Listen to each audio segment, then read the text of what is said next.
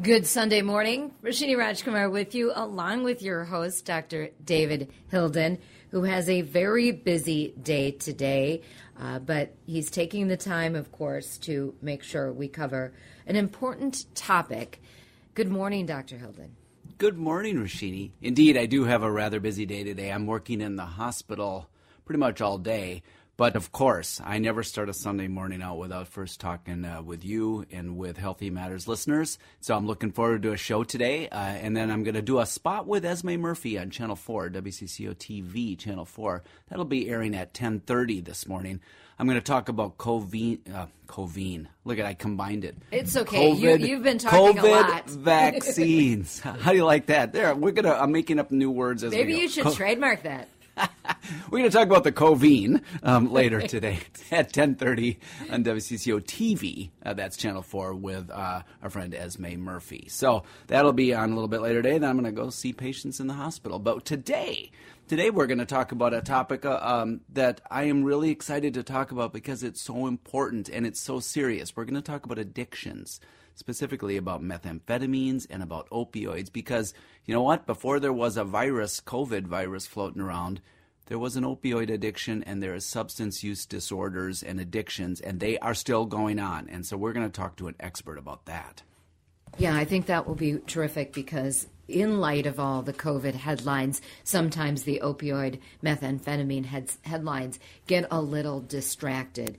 Now, we're already getting calls and texts for Dr. Hilden and his guest. Here's what I'm going to say if your question is about COVID, we will probably save those until the end.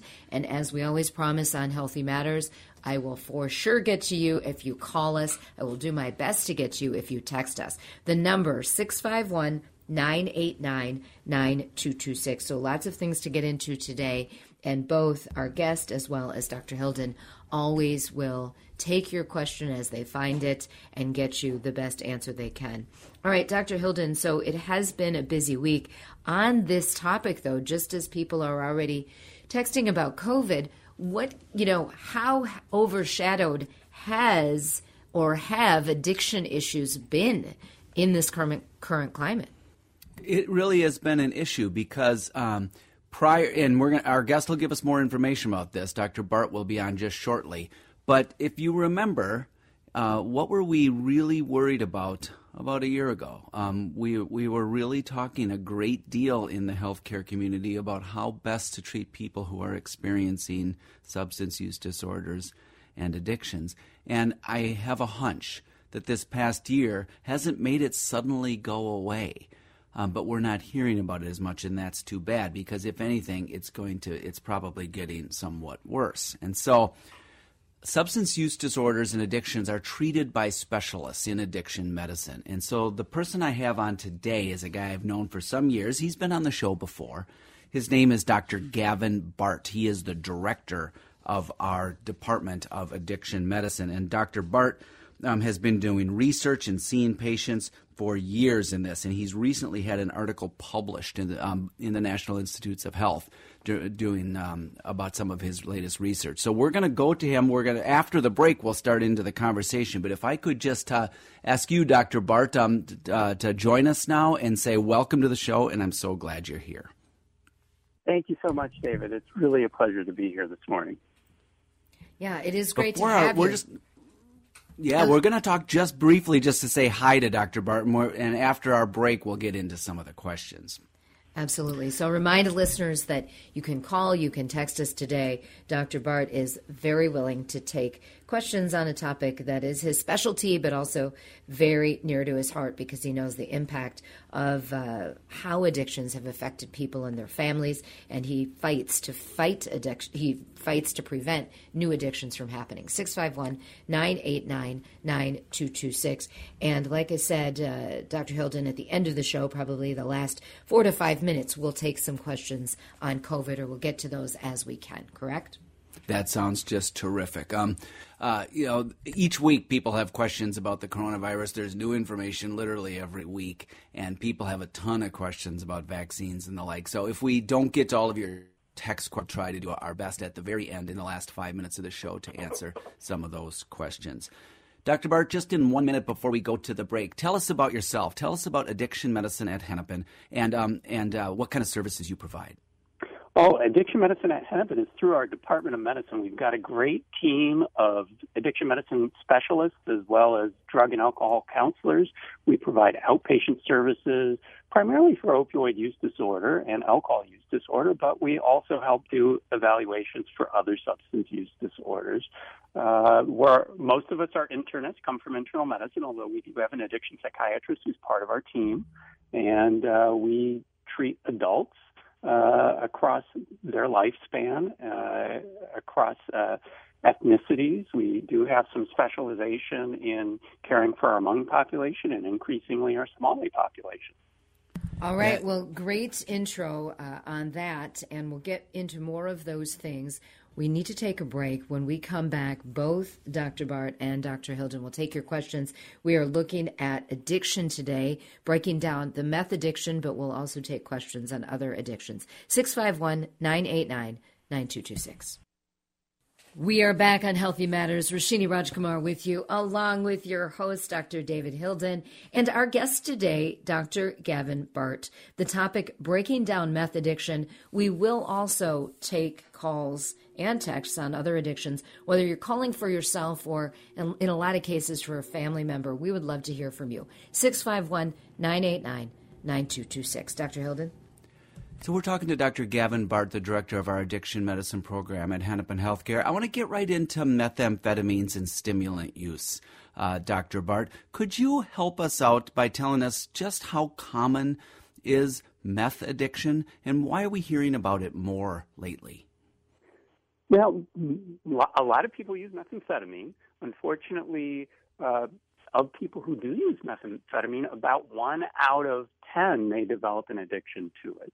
And so we've just seen such an increase in the use of methamphetamine across the country and in Minnesota that we're seeing more and more people with methamphetamine addiction. In fact, about a year and a half or two years ago, methamphetamine addiction surpassed opioid addiction for people seeking treatment for substance use disorder. So now we actually have more of a methamphetamine crisis in Minnesota than we do opioid crisis.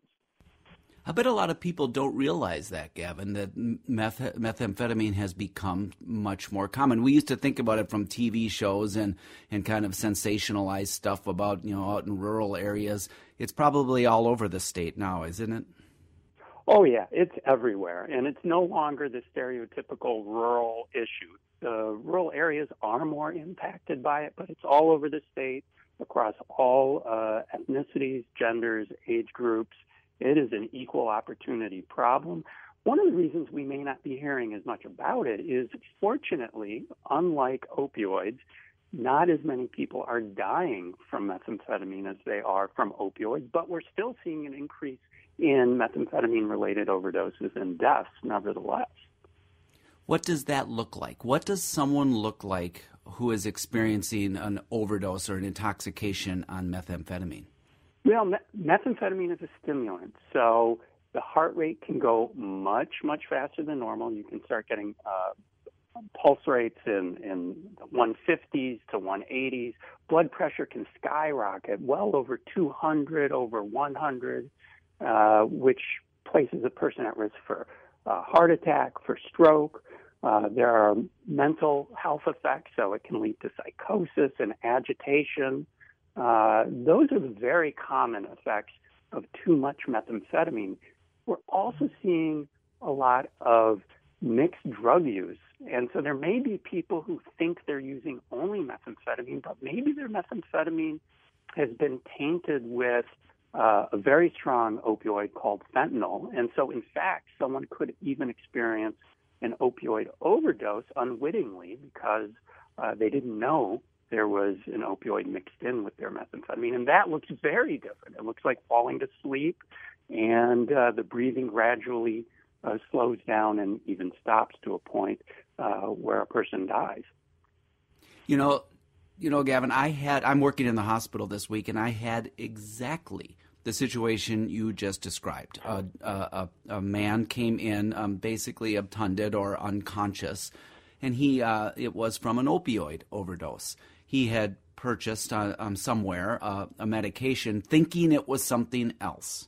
And we later learned, or he later learned, it was fentanyl. It was not what he was intending to purchase. I think he thought he was getting a stimulant of some kind. And so that happened. He's fine, thank goodness. He, thank goodness. He's fine. But what you're describing, I see it in the hospital um, relatively frequently. Could you, could you tell us what are the treatments for methamphetamine addictions? Well, at this point in time, there are no FDA approved medications for methamphetamine. So, whereas for opioid addiction, we have really effective medications to treat opioid addiction, we don't have any right now for methamphetamine addiction. So, the treatments are primarily behavioral therapy. Uh, those uh, can be individual or group level. Some of the more promising uh, behavioral therapies are cognitive behavioral therapy, which really helps try to uh, rewire some of the thinking about uh, your perception of the outside world. You know, everyone thinks I'm bad or I'm not as good as everyone else, and therefore, you know, people might choose to use drugs to help compensate for that. It can help uh, sort of with rethinking your relationship to the outside world and your inner thoughts. Uh, there's also uh, something called contingency management, which is really quite effective, but is not widely used. And that's just giving uh, regular positive reinforcements for uh, behaviors that are uh, pro health and, and less about drugs.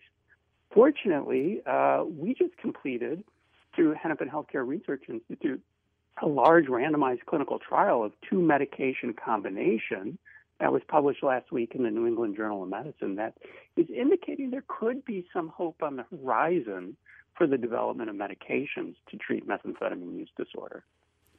I was going to bring that up because uh, some people don't realize that at Hennepin Healthcare, we're more than the big county hospital in downtown Minneapolis. We treat patients, all comers who come to our place, but we also do an incredible amount of research. Could you, in a minute or so, tell us more about what this research study looked like? And for listeners, the New England Journal of Medicine is one of the premier medical journals on the planet. Um, I mean, literally one of the top three. And to get a paper published in that means it's significant research. Tell us a little bit more about it, if you could, Dr. Bart. Yeah, well, at Hennepin Healthcare, we're really fortunate to have a National Institute on Drug Abuse funded uh, project called the North Star Node of the NIDA Clinical Trials Network. And this is really a premier network of research institutions, Hennepin being one of them, that conducts clinical research into addiction in real world settings. So this is not egg headed university clinics that no one ever uh, can make the research results work in the real world. This is real world research with real people in real clinics. And uh, through this network, we conducted, uh, with University of Texas Southwest as the lead, this trial of two already available medications to treat methamphetamine use disorder, and saw a decent signal uh, for this combination of two common medications for reducing methamphetamine use. So we're pretty excited about that, and we look forward to uh, continuing this line of research at Hennepin and with our partners uh, around the state and around the country. I am so proud of some of the work that gets done in this area, and you know, there's stigma applied to people who are experiencing addiction, and it's a, it's a, uh, it should be treated at an equal level with all other medical conditions. And the way to do that is to get scientific evidence and to find the best practices and get people the treatment that they need and deserve. So I really appreciate that that you're you're advancing the science in that. We are going to come back after the break and talk to uh, more with Dr. Gavin Bart from Hennepin Health Care's Department of Addiction Medicine, part of the Department of Internal Medicine at Hennepin. I want to, before we do that break, I want to um, tell people of a couple things that you're going to want to check out. If you're getting a little down about the coronavirus pandemic and you want to hear some of the good stories, you're going to want to do this. You're going to want to go to hennepinhealthcare.org slash here, H E R E. Here is our film series that we are starting to develop. Think of it like your latest uh, uh, Queen's Gambit or The Crown episodes, except this one's called Here, H E R E, and it's free. It's a series of five minute films about great work being done in our community. The first one is about a gentleman named Reggie McAllister. He was one of our sickest patients with COVID 19 at Hennepin Healthcare. He wound up spending weeks in our ICU. He was in a coma, he was fighting for his life. Yet his story is uplifting, it's inspiring, and you're going to want to watch a beautifully produced five minute film. It's called Here, hennepinhealthcare.org slash here. H E R E. So I want to encourage you to do that. Also, as always, follow me at Twitter at Dr. David Hilden. That's Dr. David Hilden. And uh, you can kind of stay in touch with me. Follow Rashini as well. We kind of do things in tandem sometimes. That's Dr. David Hilden. That's a great way to be in touch with me. But I really want to encourage people to go to that uh, website, hennepinhealthcare.org slash here, and watch Reggie's story. In tandem for sure, Doc, but I'm always trying to keep up with you. You are amazing. uh, and I've seen a lot of really wonderful feedback about his story on Facebook and Twitter. So it's great that that is getting seen and uh, taken in by people. And we want you to take in our guest today, Dr. Gavin Bart, and more with Dr. David Hilden. Call us, text us, 651 989 9226.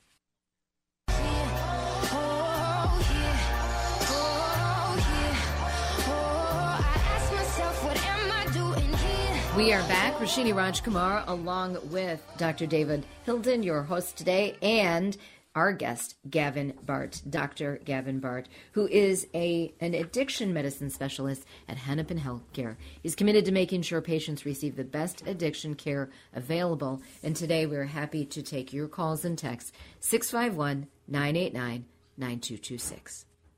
Dr. Bart, we have been talking about meth addiction and uh, it's something that many many people maybe aren't quite as familiar with and even not knowing where to turn next. So if if a person feels like it is it, it's a it's been become a problem for them or a loved one maybe it's a family member how does one navigate the addiction medicine services field? How does somebody come in to see our, our doctors for instance? Yeah that's a really good question. Now that we're more than 10 years into uh, healthcare reform Fortunately, addiction services are covered health uh, benefits. And so, really, a good place to start is with your insurer. And that doesn't matter whether you have uh, commercial insurance or whether it's through uh, MinCare and the healthcare exchange or whether it's Medicare or Medicaid. Uh, all of the insurers are providing some form of addiction coverage and can guide you towards your uh, appropriate providers wherever wherever you get health care. Other places to turn to, if you have no insurance, is every county has a chemical health assessment, and they can guide you towards it. Uh, also, the Substance Abuse and Mental Health Services Administration, part of the federal government, has a website with a treatment facility locator where you can plug in your zip code and it can uh, give you numbers uh, to local treatment facilities.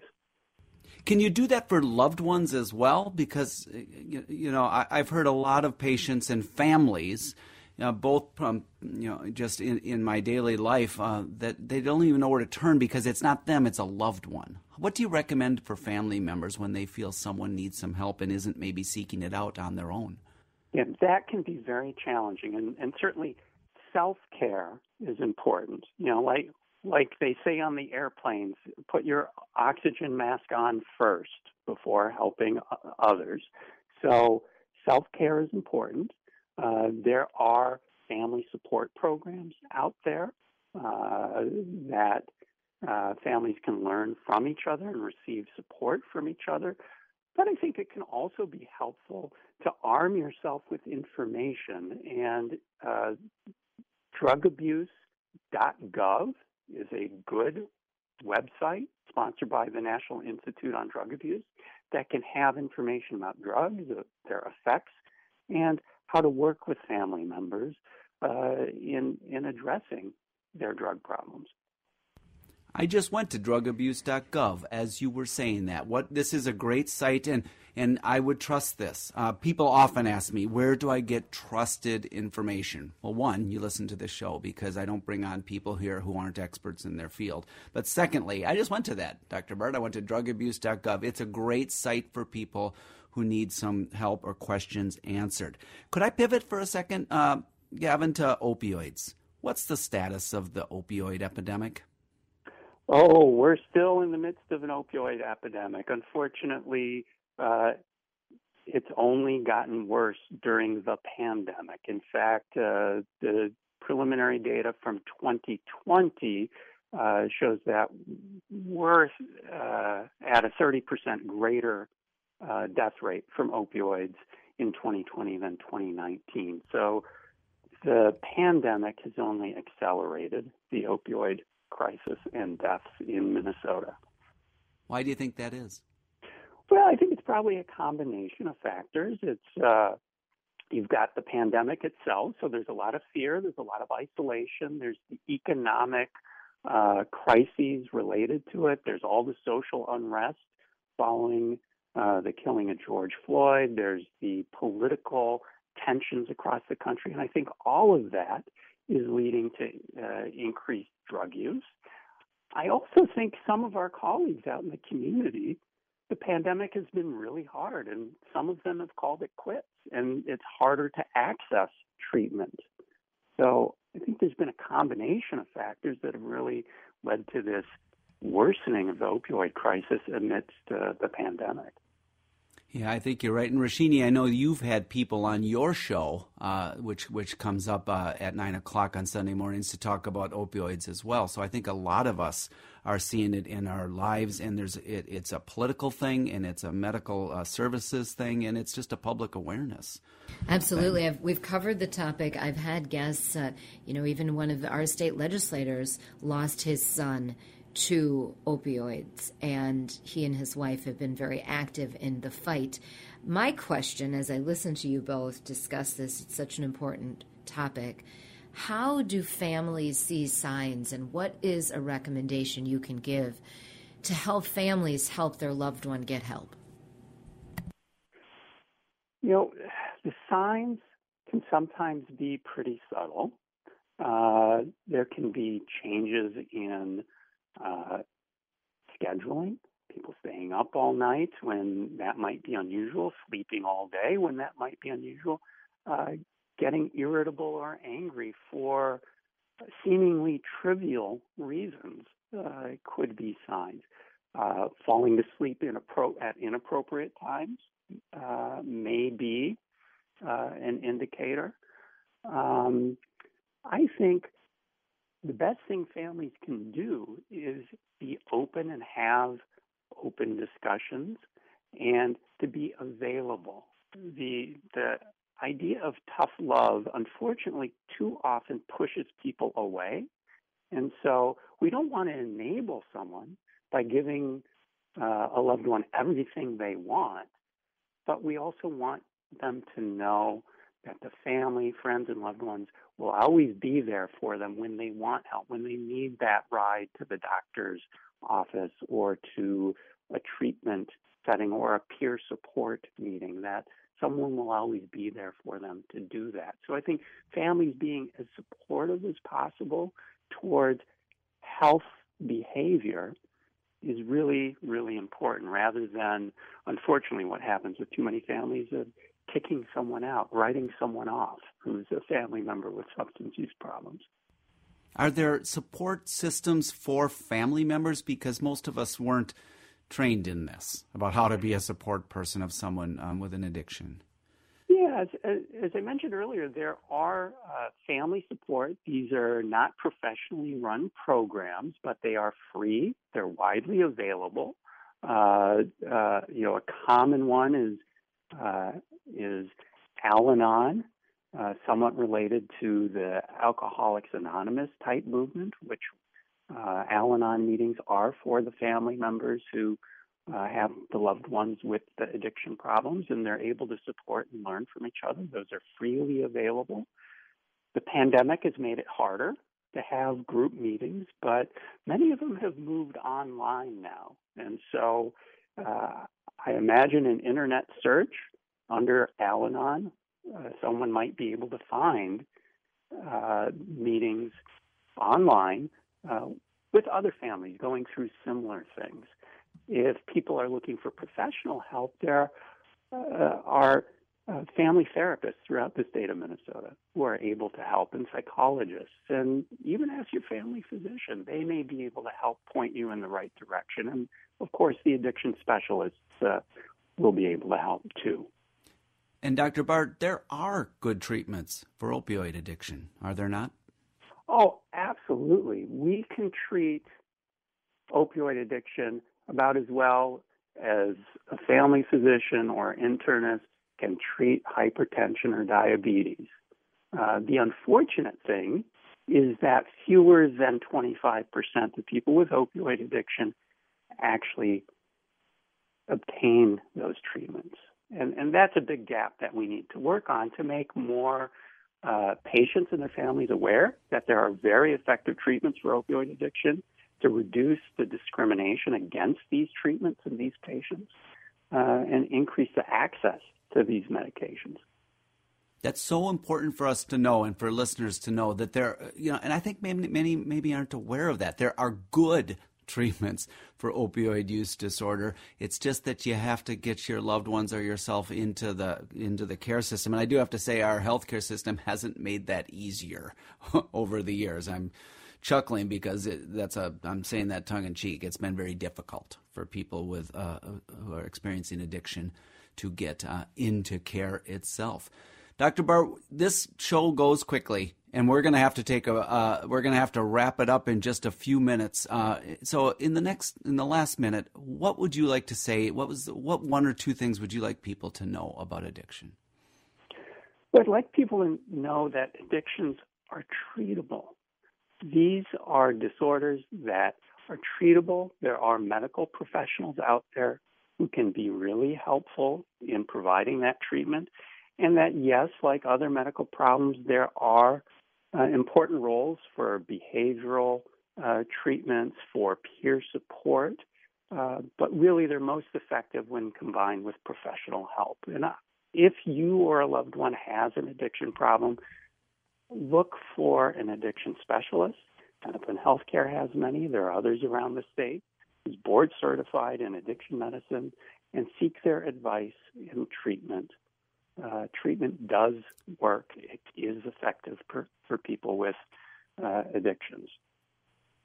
Dr. Bart, that is great advice. Seek care. There is good care. You have support out there. We have been talking with Dr. Gavin Bart, the Director of Addiction Medicine at Hennepin Healthcare.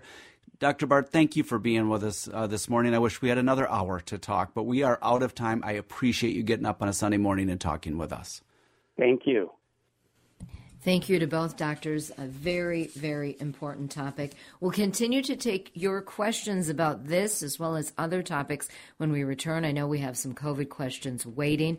Give us a ring, 651 989 9226 when Healthy Matters returns.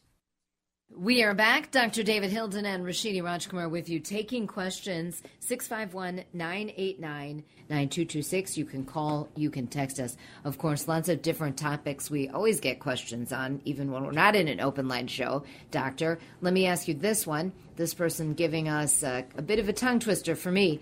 I have myasthenia gravis and get an infusion of immune globulin once a month.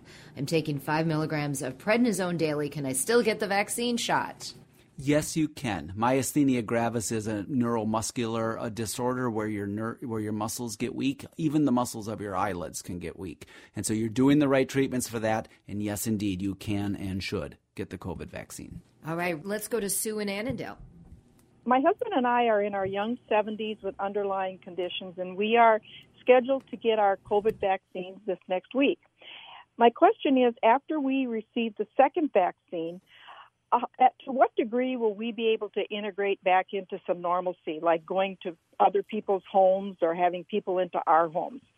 It's a great question because um, it, people think it's just like turning a switch, and it's not. You will be largely protected a couple weeks after your second dose, but not everybody else will. And we're still not sure about the transmiss- transmissibility of this virus um, right after the vaccine. So the recommendation is to don't change a darn thing at least not yet, maybe till late spring or summer. Now, you can, with a little more confidence, go to outdoor events or very socially distanced things. If you're inside, you can be a little more confident, but I wouldn't just throw away all of the the uh, the precautions. Wear a mask if you're inside, even if you're vaccinated. Stay distance, even if you're vaccinated, and don't be in large groups, even if you're vaccinated. That will change. It's just going to be a gradual thing, uh, and so not right off the bat. Don't change things immediately.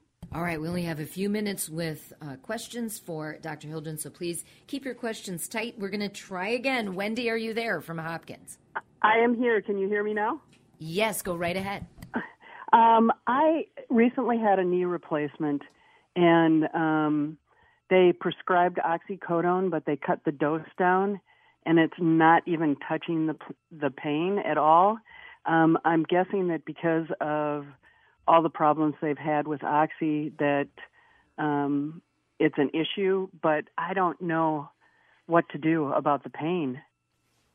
Yeah, what I would suggest, Wendy, is to call your surgeon and tell them exactly that if you haven't yet. Now, doctors are very, um, they're changing their ways a little bit because of the opioid epidemic, and oxycodone is one way to uh, get there. However, it's also a very good pain reliever. And if you have acute pain, something new like a surgery, it's an appropriate treatment for that pain. You should always use the smallest dose possible and the fewest for the shortest time possible.